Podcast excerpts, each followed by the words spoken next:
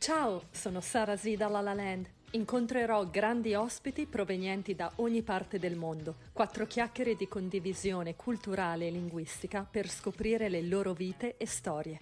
Enjoy! Ciao, sono Sara Z da La La Land Los Angeles. Oggi sono con un grande scrittore italiano, Carlo Adolfo Martigli. Eccoci qua. Ci sono stati come sempre alcuni problemini. Anche È normale. Se... È normale, infatti, anche se oramai uh, sono abbastanza in rodaggio con i live, anche tu credo. Hai, hai abbastanza. Rilasciato, hai rilasciato qualche intervista recentemente, Carlo? Eh sì, eh, soprattutto così con questo sistema, perché poi gli altri sistemi, diciamo così, di vicinanza, microfono, cose eccetera, diventano sempre più difficili. E quindi sì, webinar, tutti questi nomi che ho imparato, molto divertenti, un casino pazzesco perché Lo poi non so. funzionano le cose, si chiude la linea. Ah, scusate, Scusate, rifacciamo. Comunque, ma va bene, va bene, divertente, divertente. Si divertono di più anche quelli che, quelli che guardano. Sì, allora fammi un attimo, uh, fammi fare le presentazioni. Innanzitutto uh, questa intervista sarà tutta in italiano. This interview will be in Italian, because Carlo is an Italian writer. And probabilmente Ecco. inserirò qualche parolina in inglese. Carlo, non spaventarti. I'm to toss some English words. and uh, the presentation, you see, now I'm speaking in English. Carlo Martigli, consacrato al successo con il libro 999, l'ultimo custode, che ha venduto più di 100.000 copie e tradotto in 16 lingue. Eh, ti correggo, ti correggo, ha Sì. venduto circa 400.000 copie e tradotto in 23 lingue. Sono, Allora io sono- sono rimasta indietro. Sono rimasta indietro, Carlo, perdonami. Mamma mia, perdono, perdono, 23 lingue e 400.000 copie. Però, Tanto non, senti, non c'è problema perché tanto il fisco ce le ha tutte, quindi 100.000, 400.000 è la stessa cosa. paghi le tasse su questo. Tutte, tutte fino all'ultimo centesimo. Pu- purtroppo, purtroppo, perché tutto arriva dall'estero, poi dall'Italia attraverso il mio agente e quindi è tutto fatturato al 100%. Certo, ma senti, partiamo dal, dagli albors, si dice così, perché io alcune Sì. parole italiane le ho dimenticate vivendo qui in America, comunque, ogni tanto mi vengono, mi vengono in mente. Tu hai iniziato, intanto sei, di- sei nato a Pisa, sei nato... Sono nato a Pisa Toscana? Purtroppo, purtroppo sì, Perché? nessuno è perfetto, ma perché in realtà sono livornese, nel senso che all'età di sei, di sei giorni ero già a Livorno, però mia madre mi ha fatto pisano purtroppo e non c'è nulla da fare.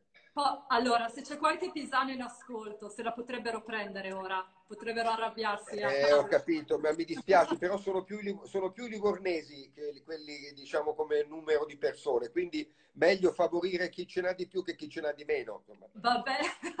Va bene. E d'accordo, dopo questo piccolo, ah, diciamo, osservazione, questa piccola osservazione, tu hai iniziato però con lo pseudonimo Johnny Rossa a scrivere dei racconti horror, vero? Sì. Piccoli libri. Eri tu! È lui, ragazzi, era Carlo Adolfo Martigli. Ma come come è nata questa cosa Guarda, di scrivere questi horror? È una, è una cosa buffissima perché è successo questo, era mh, stato pubblicato appena il mio primo eh, romanzo per ragazzi, il, eh, il motivo per cui poi avevo dato le dimissioni da dirigente di banca per fare lo scrittore.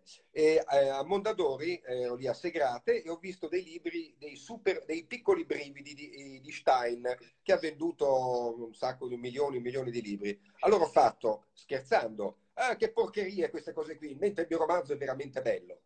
Mi ha fatto, come questo Stein, ha venduto 200 milioni di libri, ah, figurati in 15 giorni te ne faccio uno. Scommettiamo, scommettiamo. Me ne sono fatti dare due o tre per leggerli perché non avevo mai visto ne- nessuno. Dopo 15 giorni gli ho mandato un libro che si chiamava L'ombra della bestia. Eh, dopodiché, niente, silenzio. Dopo due mesi mi chiamano e mi ricordo sono andato a- lì a Segrate e c'era mio, un, un signore che non conoscevo, che era un lettore esterno della Mondadori, c'era il mio libro e c'era scritto sopra 10 più.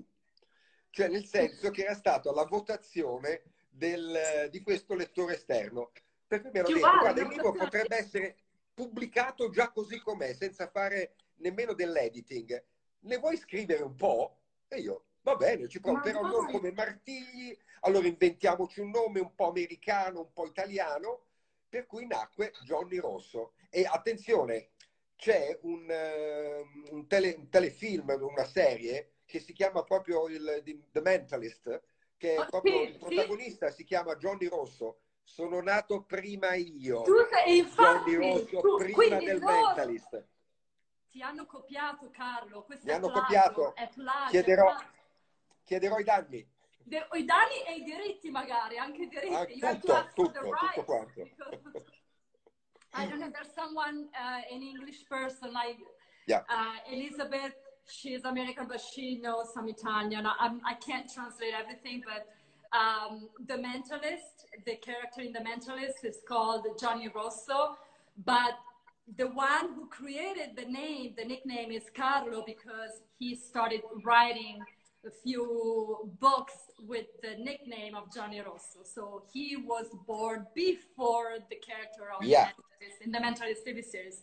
Ma senti, tu sì. però nasci, oddio, non so se possiamo dire nasci, ma sei, um, scusami, hai iniziato a lavorare come dirigente in una banca, quindi nasci come, inizialmente come banchiere. Nasco, Però, diciamo, tu... più che come banchiere, chiamiamo come bancario, no? Come bancario. Che, che banker, non, proprio non tanto del, il, il proprietario, non ero Rockefeller né, okay. né altri, ma ero ero Pierpoint, no? No, eh, sì, Però tu eh, hai sempre scritto, vero Carlo? Tu hai sempre, ho sempre scritto. Nel 95 avevo fatto un primo libro molto divertente che era una serie di eh, favole in rima per mia figlia Sofia, in modo tale che gliele leggevo ed erano perché non le avevo trovate, non esistevano in commercio. E così gliel'ho scritte io e poi da lì è venuto fuori che per caso le vide mentre li stavo lavorando, li vide, ma assolutamente per caso, tipo proprio slide and doors, eh, li vide ehm, Emanuele Luzzati. Emanuele Luzzati che anche, se non sbaglio, anche un museo a New York o da qualche parte, uno dei più grandi illustratori, voglio dire, dell'epoca, dell'epoca moderna, del Novecento. ed è nata questa collaborazione tra me e lui, dove queste due lunghe favole in rima e, eh, con i suoi disegni. E Però ero ancora in banca. Ancora Quindi in tu banca. come facevi? Ti ritagliavi del tempo? Perché scrivere è un lavoro arduo e faticoso, ci vogliono Molto. tante ore. Tu scrivevi quando? Nel tuo, nel tuo, tempo libero? Quando... Sempre, sempre. sempre. Quando, quando, potevo, la sera dopo cena, il sabato, la domenica, quando ero libero dal lavoro, ed era una cosa che mi è sempre piaciuta fin, fin, da, fin da ragazzo. Ed è quello che mi ha permesso poi, quando 13 anni fa, io ero dirigente di banca, giravo l'Europa, ho fatto le cartolarizzazioni, subprime e altre cose li ho fatti anch'io, eh, soltanto che mi, se- mi, sentivo come Oppenheimer quando costruiva la bomba atomica. Così In che senso? Perché? Perché sapevo, sapevo quello che facevo, stavo producendo dei, quello che poi la finanza ha, ha fatto, il grande, il grande boom il grande boom della, della finanza. Ho scritto un piccolo, un piccolo ebook in, mm-hmm. che si chiama Finanza Canaglia, oh. eh, dove canaglia. spiego canaglia è come allora il titolo originale era Finanza criminale. Ok. Ma gli avvocati like criminal finance. Criminal finance. No, ma gli avvocati the lawyers de, della Longanesi hanno detto criminal eh, meglio di no allora meglio eh, canaglia, canaglia e gamblers, non so, una roba Gam- del genere. Guarda, in questo momento non mi viene in mente la È come imbroglioni. Esattamente. Io, come imbroglioni praticamente. Sì, sì, eh, like a cheater, cheater, sì, like a cheater. Una, esatto, eh, per cui... Eh, con artist anche, con artist. Eh, giusto, perfetto.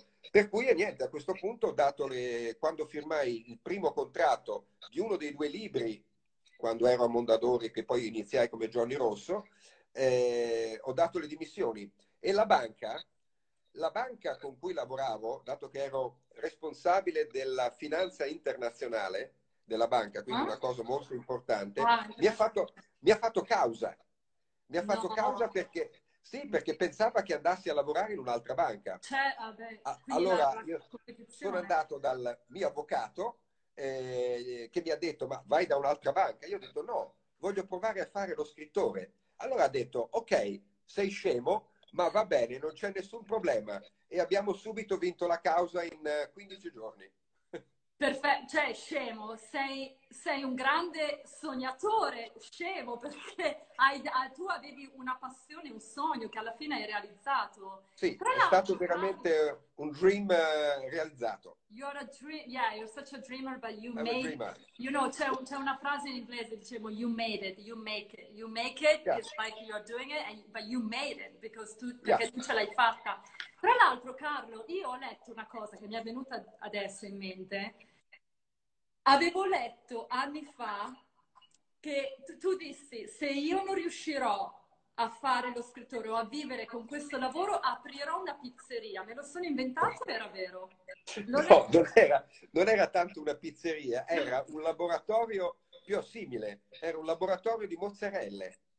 Di mozzarelle, cioè Ah. avrei, io sono, ho fatto per 15 giorni, sono andato da un casaro, quindi uno che fa il formaggio, Mhm. eh, per 15 giorni a sud di Roma, a Pontinia, per imparare a fare le mozzarelle, quindi a, a fare tutto Qui questo da- formaggio. a- anche, Sì, a, sì. a- come, anche andare dalle Tutto. mucche a prendere Col- il col caglio, con tutta la lavorazione, con le mani, mozzare Ah, la cosa. Ed era il mio piano, il piano B. Se non fossi riuscito a fare lo scrittore, a Ma mantenere... tu lo sapevi che ce l'avresti fatta. Devo dire, Ho avuto è la regola delle 5C. È la regola delle 5C. Una volta eh, mi intervistarono sulla Rai eh, italiano, la Rai 3, Radio 3, scusa, Radio 3, e mi chiesero, ma qual è la regola del successo? E io dissi, è la regola delle 5C. Eh, ci vuole il cuore, perché senza il cuore non si fa nulla, ci vuole il cervello, perché il cervello è quello che dà ordine al cuore, ci vuole la competenza, bisogna sapere, eh, eh, sapere di quello che si scrive.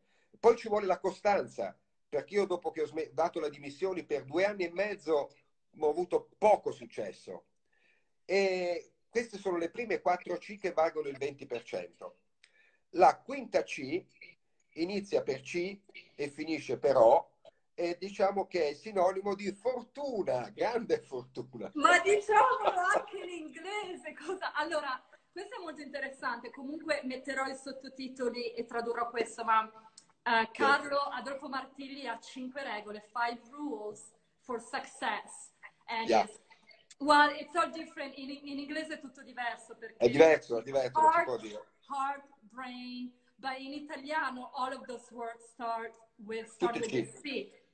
And the last one, the last one that probably I, don't know if it's the most important, non so se è la più importante, però ha un peso, ha un bel peso per la vita. Le prime, quattro, le prime quattro valgono il 50%, la Ok. quinta vale il 50% da sola. Da so- esatto, le prime, the first four, 50%, the No, fifth e one. poi, onestamente, c'è anche da dire che ho avuto veramente un bravissimo agente letterario, che? Pier Giorgio. Pier Giorgio, Pier Giorgio Nicolazzini, la PNLA.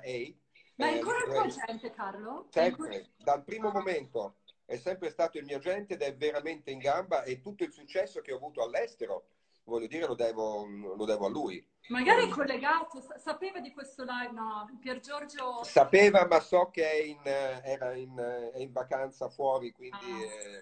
è, è molto No. difficile che, che possa partecipare. Però poi, Carlo, eh, da, da questi, la cosa interessante è che da questi libri horror che tu hai scritto con lo pseudonimo di Johnny Rosso, tu sei passato a libri storici. Ho Perché- continuato, perché- diciamo, è No, stato no, un percorso, un percorso parallelo. Un percorso Perché? parallelo, continuavo a scrivere, ma perché? Per divertimento. Perché la cosa, la vita Ah. è bella se tu riesci a divertirti, perché Ah. altrimenti, voglio dire, i soldi non servono a nulla. Quando hai il minimo indispensabile per poter stare tranquillo, il resto, ma chi se ne frega? L'importante è vivere divertendoti, essere, eh, più- cercare di raggiungere un po' più possibile la felicità.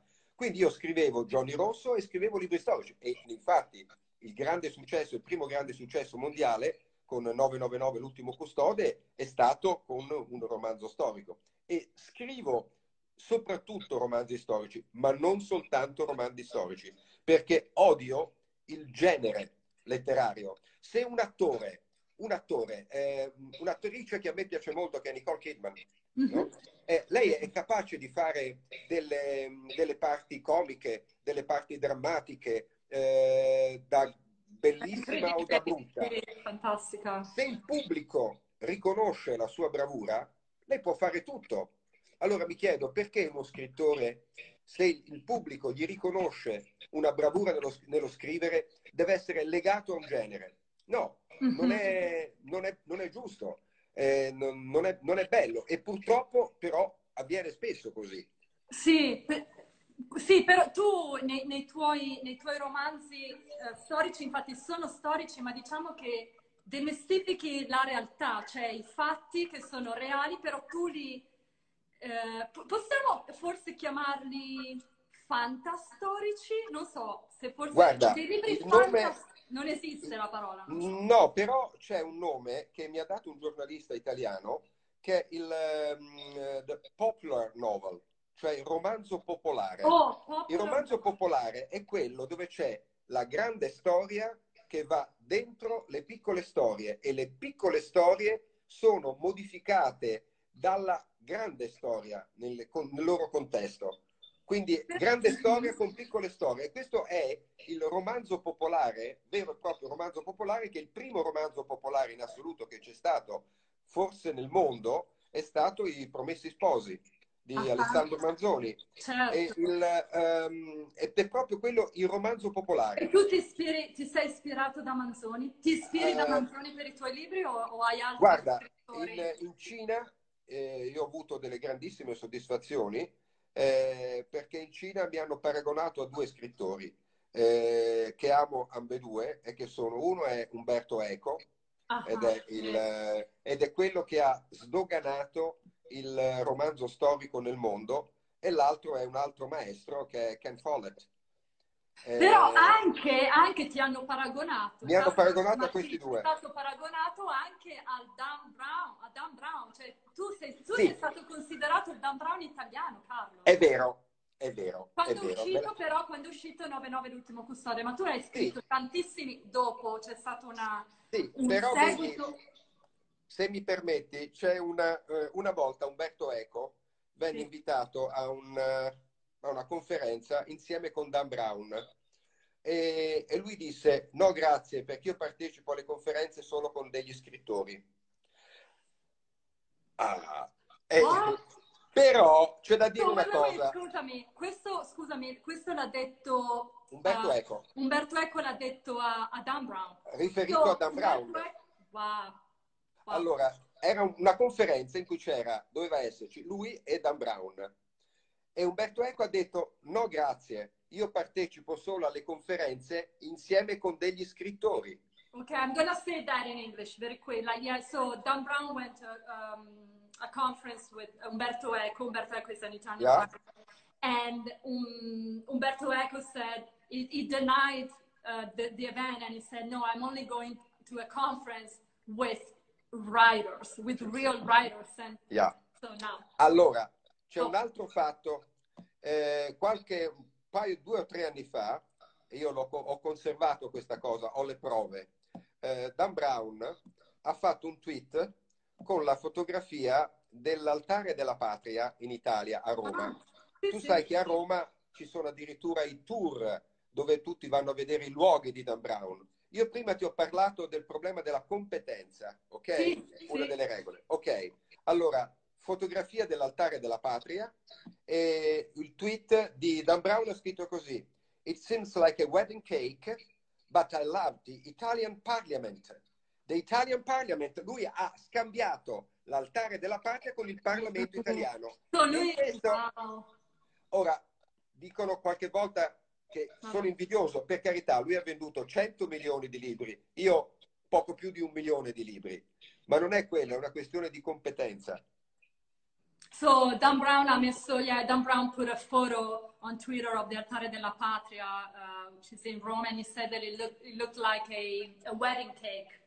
and then Yeah. he mistaken the, the, the Altar della Patria with the parliament in Rome, which Yeah. is, is not a parliament. Proprio le parole, esa- le parole esatte It seems like a wedding cake, It seems like a wedding. Love the Italian parliament. But, sorry, but, But, but I love the oh, Italian, but I love, I love the the Italian io parliament. amo, It's, uh, really, it's really awful. It's awful, yeah, that, that's It's awful. It's- Yeah, it's awful, è terribile, è terribile questo. Well, vabbè, Saltato. senza entrare troppo nel merito, comunque No, no. tu hai il tuo, hai il tuo stile di, di scrittura e, e anche... So, come, actually, talking about style, parlando di stile, Sì. come, com'è il tuo stile quando scrivi un libro storico? Co- oh, pronto? Sì, Parlo? sì, ti, ti vedo. Ti vedo, Non so che... ti vedo, ti vedo. No, no, ok, ok. Per esempio, tutto ok. hai scritto anche la scelta di Sigmund, che tu parli di Sigmund Freud, quindi anche un po' di psicologia. Hai Certo. anche dimes- dimesti- dimestificato la psicologia anche con... Sì, ma eh, vedi, il, il punto è questo. Io ho fatto recentemente un, questo piccolo libro qua, che è molto divertente. Ah sì, sono 20 inganni. 20, 20 inganni e bugie della storia. Sul retro c'è scritto ehm, una serie di cose, dice perché oggi più che mai distinguere verità e falsificazioni è fondamentale per capire chi siamo.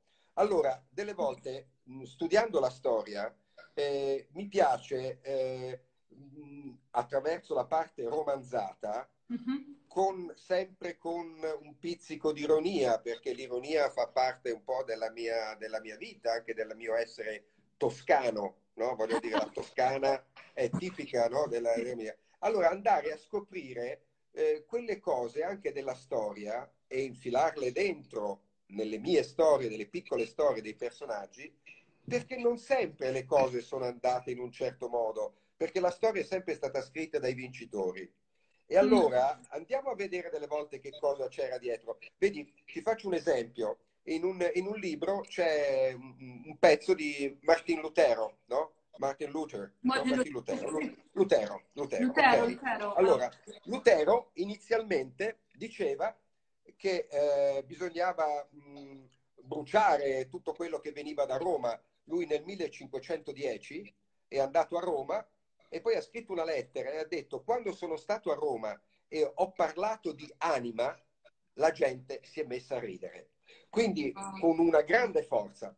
Cosa succede? Dopo il- la conferenza di Worms, la dieta di Worms, in cui i principi tedeschi lo hanno preso sotto l'ala e gli hanno detto bravo, si fa così, così evitiamo di pagare la decima, le tasse a Roma, lui a un certo punto ha cambiato il proprio animo e tutto quello che era contro il potere, contro tutte queste cose qua, è cambiato completamente. Lui ha scritto una lettera successivamente in cui ha scritto questo, che 3 più 5 fa 8, lo dice l'evidenza ed è chiaro.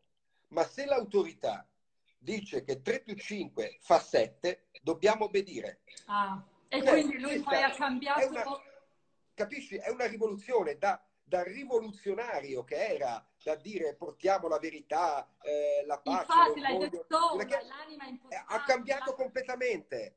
Però Allora- allora lui, lui è sceso a compromessi, quindi... Certo, Per, certo. Certo, per il potere. Per il allora io potere, per cerco in tutti, in tutti i miei romanzi, in tutte le mie cose, cerco sempre di andare un pochino a, eh, a levare il velo dalle cose. Sai, in italiano ci sono eh, due parole che sembrano molto simili. Sì. Una è ri- rivelare To e un'altra è rivelare. svelare. Rivelare cosa significa? Rivelare, mettere due volte il velo sulle cose. Quindi Oh, io metto due volte il velo sulle cose e poi ti dico che cosa c'è sotto. No, svelare significa io levo il velo Esatto. e poi e vediamo quello che c'è. No, questo è interessante, like, È questa. rivelare, like to reveal, like you said reveal like twice, right? Due Yeah. volte. E invece svelare is to remove the veil and see what's Yes. underneath. Che cosa c'è veramente sotto, la veri- che forse la verità Perfetto, la vera, forse, la, forse la verità, ma La sicuramente è qualcosa di vero, è qualcosa che viene visto, non è qualcosa che io copro e poi ti dico quello che c'è sotto. E questa è la differenza, quello che cerco sempre di mettere un po' nei miei, nei miei romanzi. Senti, Forse anche prima- per questo che sono apprezzati, non so, forse. Sì, beh, indubbiamente, indubbiamente, perché comunque, vabbè, poi eh, tu hai, hai delle forti opinioni personali e vai proprio a, a, come si può dire, smantellare no? la, la realtà storica, con, è incredibile. E tu hai parlato prima, Carlo, di felicità, no? Sì. Che cos'è per te la felicità come scrittore? Cioè, per, tu trovi la felicità Guarda. anche nei tuoi personaggi, la, la vuoi, la incorpori? O cos'è la felicità per te? Guarda, eh, c'è un... ehm, alla fine delle mie conferenze io eh, dico sempre una frase che è quella che leggere rende liberi. È una, una, un una rivoluzione di quella che è quella frase terribile che esisteva nei campi di concentramento nazista quando dicevano Arbeit macht frei, no? Il lavoro rende liberi Sì, era, quella, era, una, era una finzione. Mentre io dico leggere rende liberi, ma aggiungo una cosa perché rende liberi? Perché leggendo si può fare una riflessione sulle cose e facendo una riflessione si possono fare delle scelte consapevoli, non delle scelte fatte così distinto, delle scelte fatte con, con la testa, col cervello. Però aggiungo sì, a leggere rende liberi che scrivere rende felici. Perché Bello. la scrittura è un dono. Il- la capacità di scrittura, quella che io cerco di insegnare nei miei semenzai di scrittura creativa, io dico, voi, noi abbiamo, che scriviamo, abbiamo un dono. Allora, quando tu doni qualcosa, ti fa piacere, perché tu doni perché ti fa piacere. Certo, ricevi un dono, è bello, ma se il Certo. momento che doni, proprio lo doni e lo fai con gioia, ecco, ti rende felice. Quindi perché scrivere che cos'è? È comunicare. E tu comunichi qualche cosa che hai dentro, comunichi la bellezza, comunichi la tristezza, comunichi la gioia, comunichi qualche cosa, è un dono che tu fai. E nel momento che fai questo dono, questo dono ti rende felice. This is your happiness. That's, that's so, Carlo, so uplifting. È proprio ci, ci dà una, una, una carica di, di zuccheri, diciamo, nel- quello, quello che ci hai appena detto. Non E- troppo, non troppo, perché sennò viene il dia- diabete. Troppi Il eh, venire il diabete, ma va diabete. bene, ma questo è un diabete illusorio, you know, è un, un diabete illusorio che ci sta, va benissimo. E Ok. tu hai mai, però, hai mai avuto un blocco dello scrittore, il famoso Mm. blocco? Because I, well, I, I write as well, io scrivo, uh, Certo. non come te, non così tanto come te, però cerco di, di uh, mi obbligo un po' a mettermi davanti alla- al computer e a volte sono ferma e dico I don't have any idea, like, how do you get the ideas? Come, come ti arrivano le idee? Perché hai scritto talmente tanti libri, come ti arrivano queste idee? Allora, vedi, il, il blocco dello scrittore è qualcosa che è normale, normale che ci sia. Una volta ero con un grande editore e parlavo con lui, eravamo a cena insieme e, e gli ho detto, sai, sono un po' preoccupato perché sono 4-5 giorni che non riesco a scrivere una parola. Solo E lui- 4-5. E lui mi ha detto, e lui mi ha detto, Carlo, ma tu pensi? E io, certo, continuamente, continuamente. E allora è fatta, perché nel momento che c'è il pensiero, che tu pensi a queste cose qui, è come un qualche cosa che deve, deve- deve essere ancora, deve lievitare, come il pane. Cioè devi lasciarlo lì, devi lasciarlo lì e poi piano piano questa cosa lievita e poi a quel Arriva. punto, una volta lievitato, ti ri- riprendi a scrivere. Quindi Per quanto riguarda le idee, automaticamente? Arri- arriva Sì. automaticamente? arriva automaticamente, basta avere la mente, la mente e il cuore verso quello che vuoi scrivere, quello che vuoi comunicare. Poi Cosa- arriva. Cosa pensi, Carlo, invece più di una scrittura improvvisata? Like, quando tu Allora. magari hai un pensiero, però sai che a volte ci sono degli esercizi di Sì. scrittura, no? Dove tu, Sì. io li ho fatti per un periodo e al mattino mi svegliavo, prima cosa scrivevo, però scrivevo delle cose a caso, cioè senza pensarle. tu sei favorevole secondo te da questo tipo di esercizio può arrivare, un, può nascere un libro? O secondo, me, secondo, me, secondo me assolutamente no, perché per comunicare, per comunicare, come dicevo prima, certo ci vuole il cuore ma ci vuole anche il cervello, è come una, è la tecnica.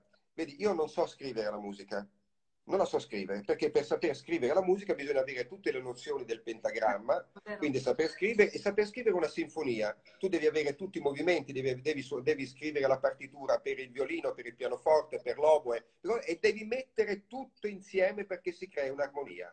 Una, ci vuole una tecnica. Quindi ci io vuole posso, una io, struttura, structure. Certo, well. io, posso, io posso fischiettare un motivo, ma non sono capace di metterlo. Scrivere un romanzo è come scrivere una sinfonia, perché ci sono i personaggi, ci sono le situazioni, c'è l'atmosfera, tutto deve essere messo insieme, c'è la logica che è fondamentale, tutto deve essere messo insieme per poter arrivare a un tutt'uno armonico e senza la tecnica Certo, ci vuole il cuore, perché se non hai il cuore non serve a nulla, ma come i musicisti, se non hanno il cuore non serve. A... Ma Mozart era un grandissimo tecnico, Beethoven lo stesso, tutti i grandi musicisti avevano una tecnica straordinaria e poi avevano il cuore. E senza la tecnica, questa cosa così un po', chiamiamola automatica, eh, naturale, eccetera, serve veramente, secondo me serve veramente a poco. Bisogna avere il fuoco dentro, ma bisogna saper domare questo fuoco.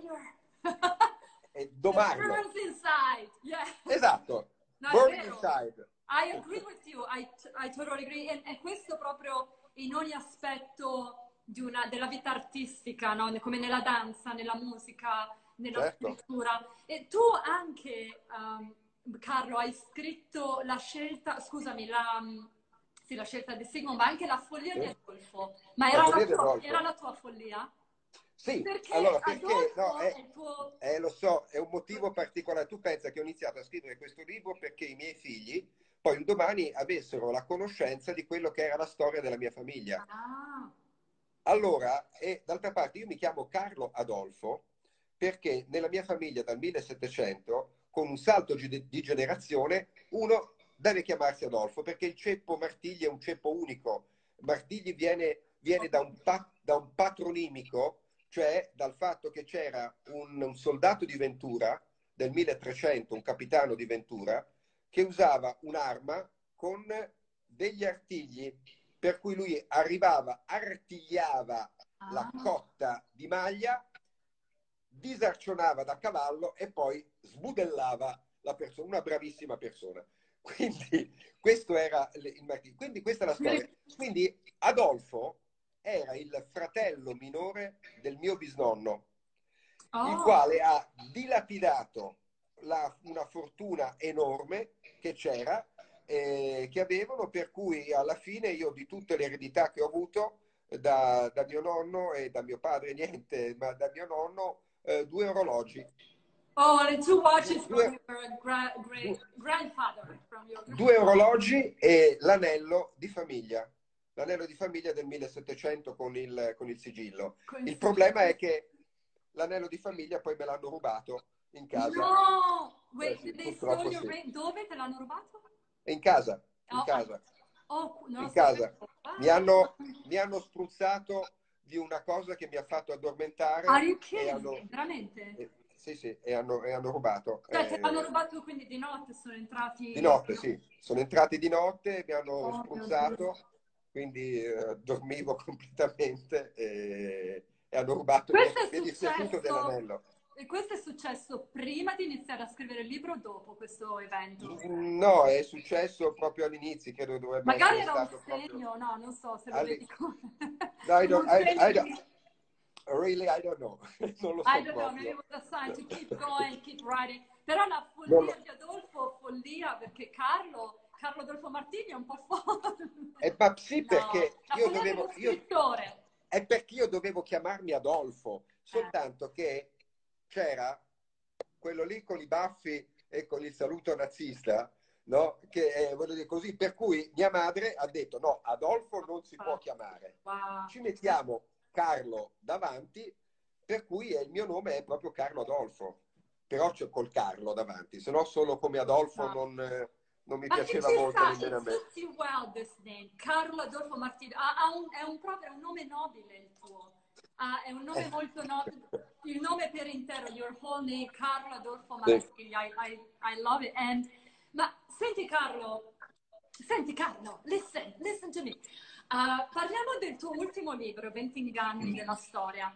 Sì. Hai, hai una storia da raccontarci che tu hai... Beh, visto... You've broken in pieces and you're right to your own conclusion. Beh, diciamo... Eh beh, sì, di, di, direi una cosa, visto che siamo negli Stati Uniti, eh, si potrebbe dire quella che è un'ipotesi molto forte eh, sul nome dell'America, perché tutti sanno che America viene da Amerigo Vespucci. Right, no? Amerigo Vespucci. Chi era Vespucci? Erano dei banchieri fiorentini eh, pieni di soldi, eh, ricchissimi, eccetera. E Amerigo Vespucci inizia a viaggiare nel 1499. Però c'è una cosa strana. Vedi, eh, la Bolivia. La Bolivia viene da Simón Bolívar, dal cognome. Mm-hmm. La Colombia viene da Cristoforo Colombo, dal cognome. cognome e, e, come mai, e come mai lì negli Stati Uniti si chiamano Stati Uniti d'America e non Stati Uniti di Vespuccia? È Vespuccia. dovrebbero chiamarsi Stati Uniti di Vespuccia. È vero. Ok? So, quindi... Allora, mm. questa è una logica. Ma andiamo nella storia. Right. Due anni prima di Vespucci c'è un navigatore italiano che si chiama Giovanni Caboto, da cui viene il termine di cabotaggio, che significa la stazza delle navi. Eh, il termine cabotaggio. Giovanni Caboto era un poveraccio, un capitano di mare molto povero che è andato prima dai reali di Spagna, visto che c'era andato già Colombo, a chiedere i soldi. Lui l'ha mandato dal, i reali di Spagna l'hanno mandato dal re d'Inghilterra, il quale gli ha presentato alcuni armatori alcuni armatori che gli hanno detto sì, sì, sì, facciamo tutto, ti diamo una... Poi sono andati via tutti, sono scappati, meno uno. Mm. E questo armatore gli ha dato una nave, Matthew. E lui ha preso ed è andato verso occidente, quindi seguendo la rotta nell'Oceano eh, Atlantico, ma molto più a nord di quella che aveva fatto eh, Cristoforo Colombo. Scopre una nuova terra che con una grande fantasia del capitano di mare chiama Terra Nova è l'isola di Terranova. Ritorna indietro e dice: Ma io ho capito che c'è un'altra terra oltre questa terra qui. E questo armatore gli dice: Dai, ti armo di nuovo la nave, sempre con il Matthew. Lui va, va e, e, e scopre una terra dove sono stati trovati dei, delle, delle, delle sue testimonianze. Una terra che è un poco più sopra il confine tra quello che sono gli Stati Uniti e il Canada, no? Mm-hmm. E come chiama questa terra lui? Cabozia da ah, Giovanni Caboto? No. No, come la... no gli, dai, gli dai il nome del suo armatore. Il suo armatore si chiamava ah. Ricard Americ. Oh, Americ. Cioè da... Sì. Quindi lui allora... E quindi lui ha dato il nome delle cose. Però attenta, c'è un giallo in tutto questo.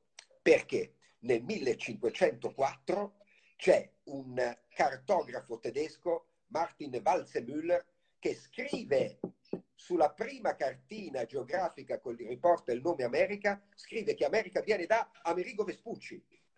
Ma allora tutto questo che ho detto non è vero. Cosa succede? Attenzione, colpo di scena ancora, perché ehm, Walzemüller aveva un amico, un poeta di corte, che si chiamava Mattias Ringman, il quale era andato anche alla corte dei Vespucci e Insomma, alla fine della sua vita, Walzemüller scrive che Ringman gli aveva dato 300 ducati perché scrivesse da parte dei Vespucci, perché scrivesse che America veniva da Amerigo Vespucci. Oh, incredibile. Questa è la storia. La storia è fatta dai potenti, dai ricchi, ma spesso sono bugie. Tutto questo è stato scoperto e sufficientemente dimostrato, anche se la pistola fumante no? non, non, ce l'ha nessuno, da uno storico mm, inglese, certo Hudd, nel, all'inizio del 1900, 1909-1910 più o meno. E questa probabilmente è la vera storia del nome America. Grazie Carlo per... Non posso Questa controbattere, ti è una, no, è una, con è una delle, è una delle 20 che sono Infatti, scritte qui dentro. 20 inganni della storia di Carlo Adolfo Martilli, dove ci saranno tante altre storie come queste, ovviamente di- diverse, e, e scopriremo, nelle, quali potrete scoprire la verità. The truth will come out. Senti, Quantomeno, guarda, quantomeno, delle volte, sai, la verità è difficile, cosa- quantomeno avere il dubbio. Ma sarà proprio vero tutto quello che mi hanno raccontato? Eh, e questo proposito- aiuta a capire Sì. la realtà di oggi. Tutto Ma quello che ci raccontano è vero? Non è vero? Ma Carlo, in- esatto, like you, eh, instead of believing on anything, invece di credere a tutto quello che leggiamo nei libri, è bello avere il dubbio, you know, have your own doubt and then the doubt. and doubt, yeah, a doubt and then doing your own research. Grazie, grazie mille, Carlo. No, grazie a voi, mi sono, div- mi sono divertito. È un'ora, guarda, non sono accorto, è, è vo- è vo- è volata. È volata. È l'ora. volato, you know, so go. È volata l'ora. Abbiamo raggiunto l'obiettivo perché Carlo Adolfo Martilli si è divertito con noi e noi con te. Assolutamente. con te. Grazie. Mi hai Grazie dato davvero. ispirazione. Un bacio. Grazie. Ciao Carlo. Ciao. Ciao.